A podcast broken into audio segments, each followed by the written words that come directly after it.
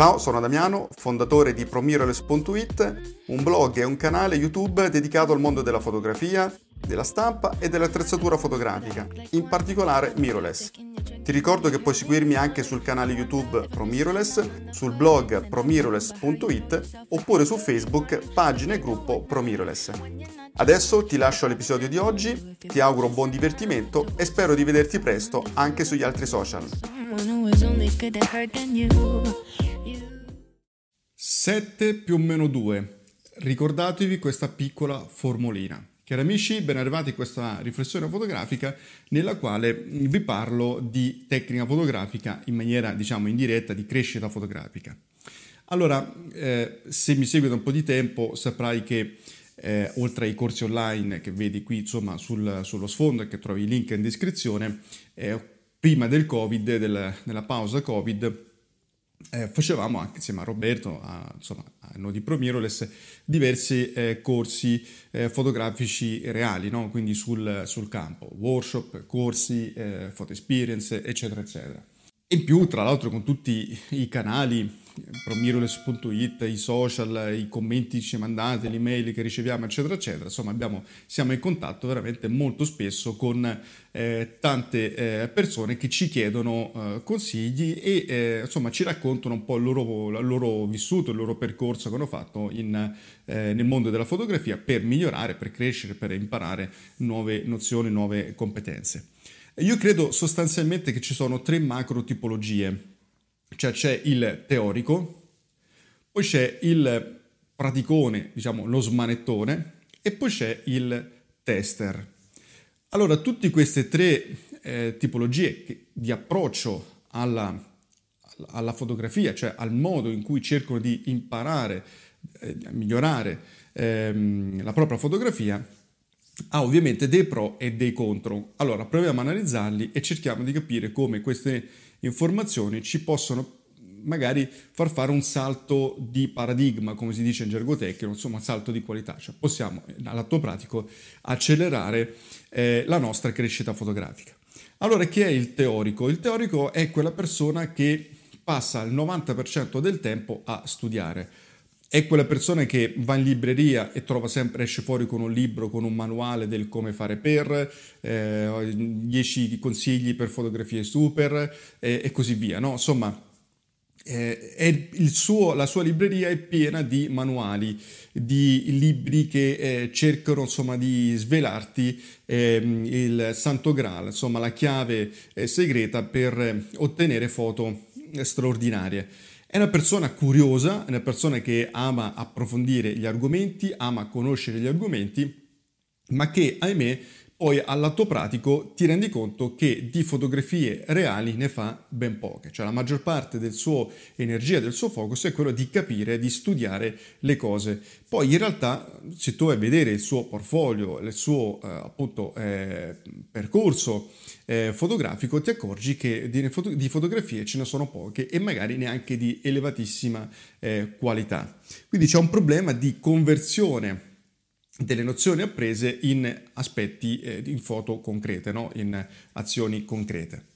Di contro lo smanettone, il praticone chi è? È quello che non, non, non compra mai un libro, non gli interessa minimamente, non studia praticamente eh, nulla, ma è quello che cerca di imparare sostanzialmente sbagliando, cioè prende la macchina fotografica, com- comincia a eh, vedere cosa sono i tasti, ci, ci smanetta sopra, fa un po' di prove, aspetta ho capito, oppure la luce, prova la luce in questo modo, in sostanza man mano che fa le cose lui riesce a capire ehm, come fare, ok?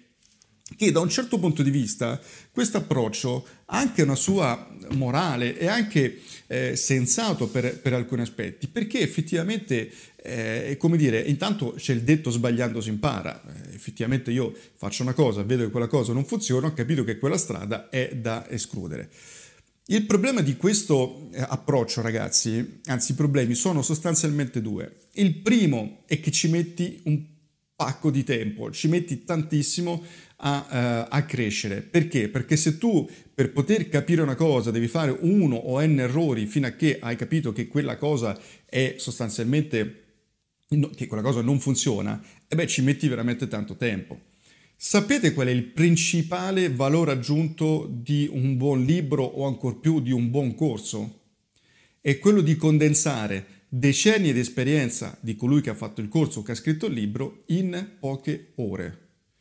Questo è il vero valore aggiunto di un corso. Perché? Perché ad esempio se tu, voi prendete il nostro corso dello scatto alla stampa fine art, il corso online, lì c'è condensato l'esperienza di 16 anni eh, che ci dedichiamo alla stampa fine art e abbiamo fatto che cosa? Abbiamo scremato ciò che non funziona, abbiamo lasciato ciò che funziona realmente. Perché è ovvio che parlando di fotografia e di stampa ci, si può dire di tutto, cioè ci sono milioni di informazioni, ma l'esperienza ci ha portato a capire cosa effettivamente fa la differenza rispetto a cosa non fa la differenza e come arrivare all'output di qualità nel modo più efficace possibile. Questo è il valore aggiunto. Sono 10 ore di video lezioni che sono tante, ma sono nulla rispetto ai 15 anni di apprendimento, soprattutto all'inizio, ad esempio nel caso della, della stampa fine art, dove era tutto molto sperimentale, si trovava anche poco in rete e quindi tu dovevi capire sbagliando.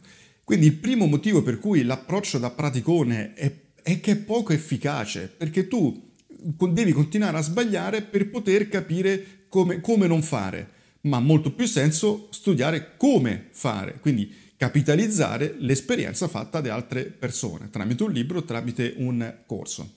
L'altra cosa per il quale in questo metodo eh, è poco efficace è perché io ho visto che all'inizio paradossalmente puoi anche forse andare più veloce del teorico, no? È un po' come chi ad esempio acquista una macchina fotografica, c'è quello che si mette lì, neanche la tocca, ma comincia a leggersi il manuale di istruzione, lo legge tutto, eccetera, eccetera. Quindi all'inizio ovviamente ci metterà più tempo, perché deve passare del tempo a studiare prima di mettere le mani sulla macchina fotografica rispetto al praticone che ha cominciato a, smacchinarci sopra. Ma dopo cosa succede? Che quando la persona ha studiato il manuale e comincia a studiarsi la macchina fotografica, oltre a sapere tutte le, anche le scorciatoie, le shortcut, insomma, eh, eh, i menu più, tra virgolette, segreti, i meccanismi più segreti e capire effettivamente come i progettisti hanno pensato alla macchina fotografica, ma andranno molto più veloce. Eh, e quindi, in effetti, eh, come dire, studiare e crea il cosiddetto effetto fionda, cioè lì per lì ti sembra di andare indietro, ma poi arriva un punto in cui quando viene lasciato l'elastico tu schizzi in avanti. E io mi accorgo che il praticone arriva a un punto del suo percorso nel quale poi si arena, rallenta tantissimo e fa fatica. Allora, eh, se ti ritrovi in questa categoria, è chiaro che devi capire che studiare è importante tanto quanto fare, fare pratica e non serve solamente andare su Google, cioè se tu devi fare, non so, come impostare il bilanciamento del bianco in una giornata di nebbia. Cosa fa il praticone? Beh, che mi mette a leggere un manuale. Aspetta, vado su Google, su YouTube, il bilanciamento del bianco nebbia. Okay, sicuramente troverà un tutorial. A parte il fatto che non sai effettivamente la fonte di quel tutorial, quindi non sai quanto poi è una persona qualificata. Ma al di là di quello, è che comunque hai sempre una un'informazione parcellizzata e quindi poi prima che componi il tuo puzzle passa veramente del tempo. Per cui il consiglio è sempre quello di investire in un buon corso di fotografia, in eh, formazione, in libri, eccetera, perché comunque quelle nozioni vedrai che ti faranno fare al momento giusto un grande salto di qualità. E poi acquisire nozioni non soltanto di tipo pragmatico, tecnico, ma anche nozioni di tipo culturale, perché eh, studiare ad esempio la pittura, per fare un, insomma, un parallelismo, è estremamente importante ad esempio nella gestione del colore, della composizione, della prospettiva, eccetera, eccetera. Per cui eh, le nozioni che apparentemente hanno poco valore pratico, in realtà poi dopo ti daranno un grande, una grande spinta, ti faranno fare quel salto di qualità e quelle, avrai quella, quella, eh, quell'elemento in più che magari il praticone che si è limitato a imparare come funziona il mezzo fotografico non avrà. Ed è il motivo per, per il quale, ragazzi, chi esce ad esempio da un istituto artistico, avendolo fatto bene ovviamente, avendo studiato, oppure da un liceo artistico, eccetera, non c'è niente da fare, anche se non, non, ha studiato la fotografia fino in fondo, magari ha fatto un corsettino, ma ha un background nozionistico, storia dell'arte, della scultura, della pittura, della prospettiva, del volume, della forma, bla bla bla, che sarà, è un patrimonio inestimabile quando poi metterai le mani sulla macchina fotografica e andrai a produrre le tue fotografie. Quindi questo per farvi capire. L'ultima categoria è il tester. Ecco, questa è la categoria secondo me più un po' più triste di, di, di, di tutte e tre. Mm, triste perché alla fine, eh, cioè, in seno, queste persone hanno in seno lo spirito del ricercatore, no? cioè di quello che cerca di capire le cose, eccetera, eccetera, che anche è bellissimo, è stato un propulsore fenomenale, è un propulsore fenomenale per eh, l'evoluzione del, dell'umanità. Però in ambito fotografico, ok, tu magari ti arrovelli su come funziona il mezzo fotografico e soprattutto testi, no? Il loro paradigma mentale è questo è più o meno di quest'altro. Questo paradigma qui, che lo applico in fotografia ma lo applico anche al resto, è un paradigma eh, che porta a conclusioni spesso eh, poco produttive e addirittura sbagliate. Intanto, più che più o meno, puoi anche utilizzare diverso come termine e già cambia la prospettiva.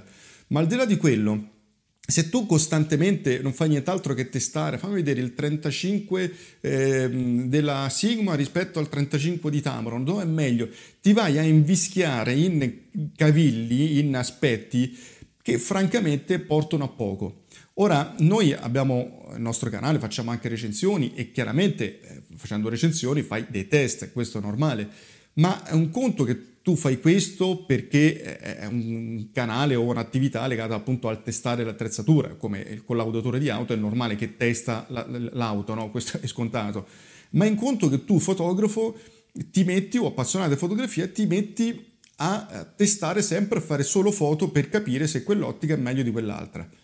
Questa cosa è veramente poco produttiva perché io ne ho visti diversi, eh, anche perché entrano in un... quando tu ti cominci a concentrare più alla tecnologia e all'attrezzatura che alla fotografia vera e propria, entri in un circolo ehm, vizioso con una forza centripeta veramente forte da cui è difficile uscirne fuori, è veramente tanto tanto difficile.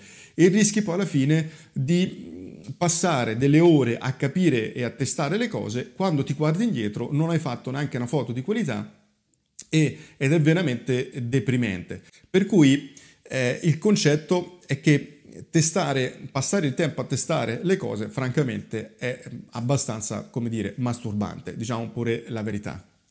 Allora, fatta questa, diciamo, dissertazione sulle tre macro tipologie di, eh, di approccio alla crescita fotografica, cerchiamo di capire, facciamo un discorso un pochino strutturato e quindi qual è in sostanza la soluzione, no? Se una soluzione universale, tra virgolette, mai ci fosse. Allora, chi si occupa di formazione dell'adulto in maniera seria, professionale, io vengo da quel mondo, sa che esistono, eh, nella, nella programmazione di un modulo formativo, esistono tre possibili macro obiettivi, cioè obiettivi nozionistici, obiettivi addestrativi e obiettivi comportamentali a volte eh, sono e e e oppure o, cioè nel senso che alcune attività richiedono solo un raggiungimento di un obiettivo nozionistico, alcune attività solo addestrativo, eccetera, eccetera. In genere comunque c'è un misto, soprattutto nozionistico e addestrativo. Allora cerchiamo di capire perché non è che facciamo un trattato di formazione.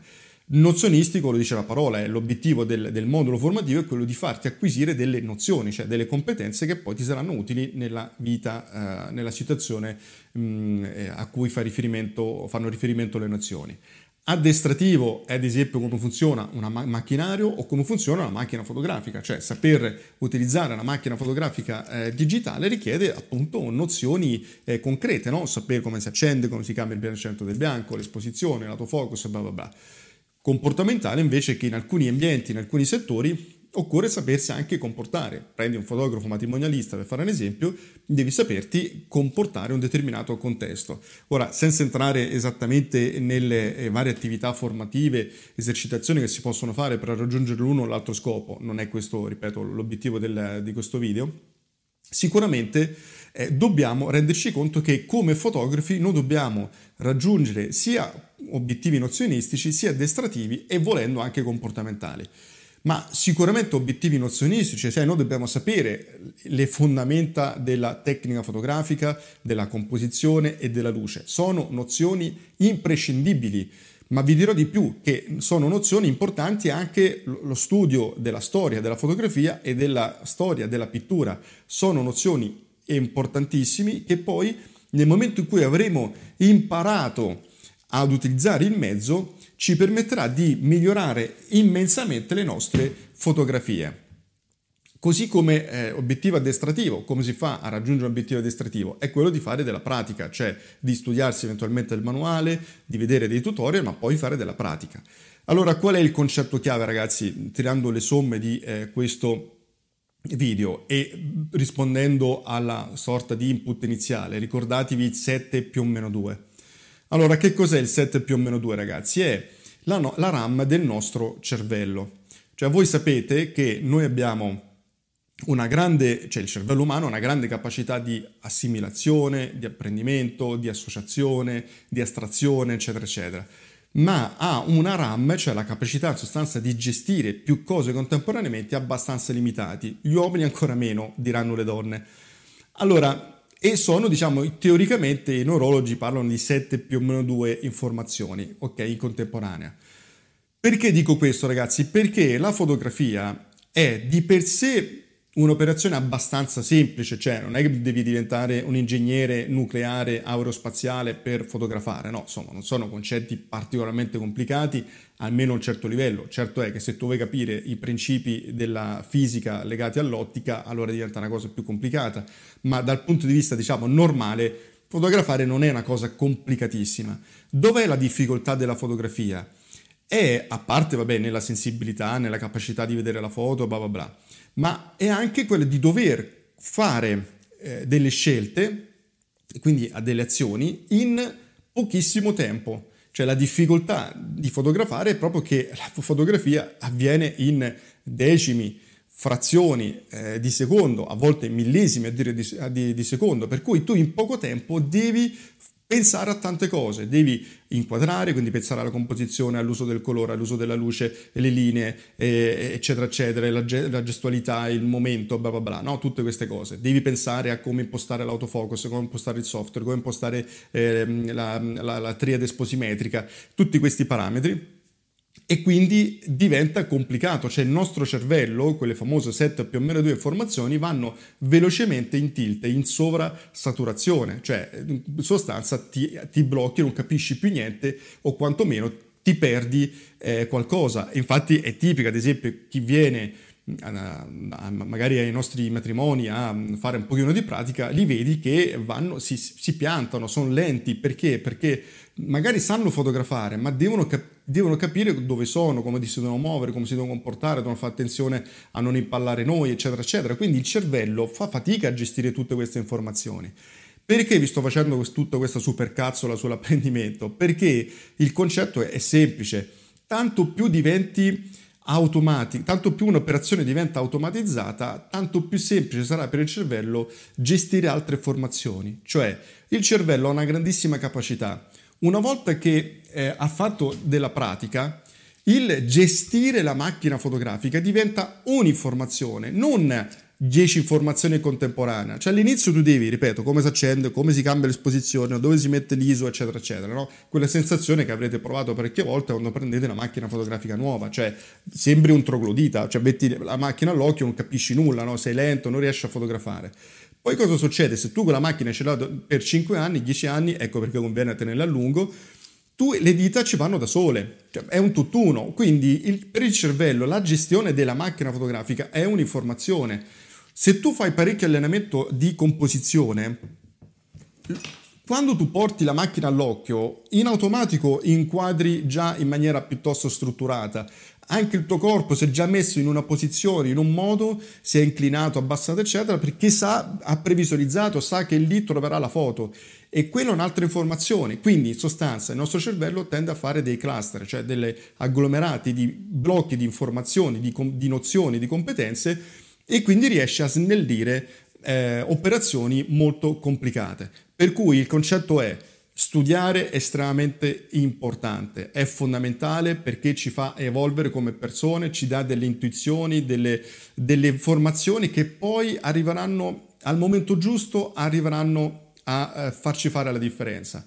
Ma è molto importante fare ovviamente anche tanta pratica. Questa è una cosa importante, ma pratica ragazzi, e questo è il concetto di fondo, fate una, fate una pratica di qualità, cioè li, se fate il discorso che vi ho detto prima, dovete studiare i colori complementari, non limitatevi semplicemente a fare la foto, eh, il rosso col verde, un oggetto tanto lì, tanto per, per buttarla lì la foto, no? per far capire che, che, hai capito la foto, che hai capito il concetto, ma sforzatevi di fare una foto di qualità questo è il massimo che potete fare, perché oltre a, a, come dire, a mettere a fuoco quello che avete studiato, oltre a, a cercare di mettere in pratica e quindi addestrare le vostre capacità, portate a casa anche dei risultati ragguardevoli e capitalizzate il tempo che avete a disposizione, perché purtroppo la risorsa più scarsa che il fotoamatore soprattutto ha è proprio il tempo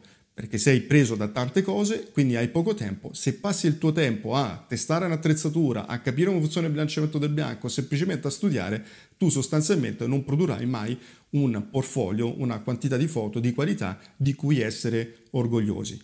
Questo è il concetto chiave di questa riflessione fotografica. Fatemi sapere cosa ne pensate e ricordatevi che se volete concentrare decenni di esperienza e poco tempo, ricordatevi i nostri corsi online. Ciao ragazzi, un abbraccio. Mi auguro che questo episodio ti sia piaciuto. Ti ricordo che se vuoi puoi seguirmi anche sul blog promiroless.it e su YouTube e Facebook Promiroless. Ti ricordo anche il mio corso online dallo scatto alla stampa fine art che puoi scoprire visitando il blog promiroless.it alla pagina corsi. Ti ringrazio, ti auguro buona giornata e ci sentiamo al prossimo episodio. Ciao!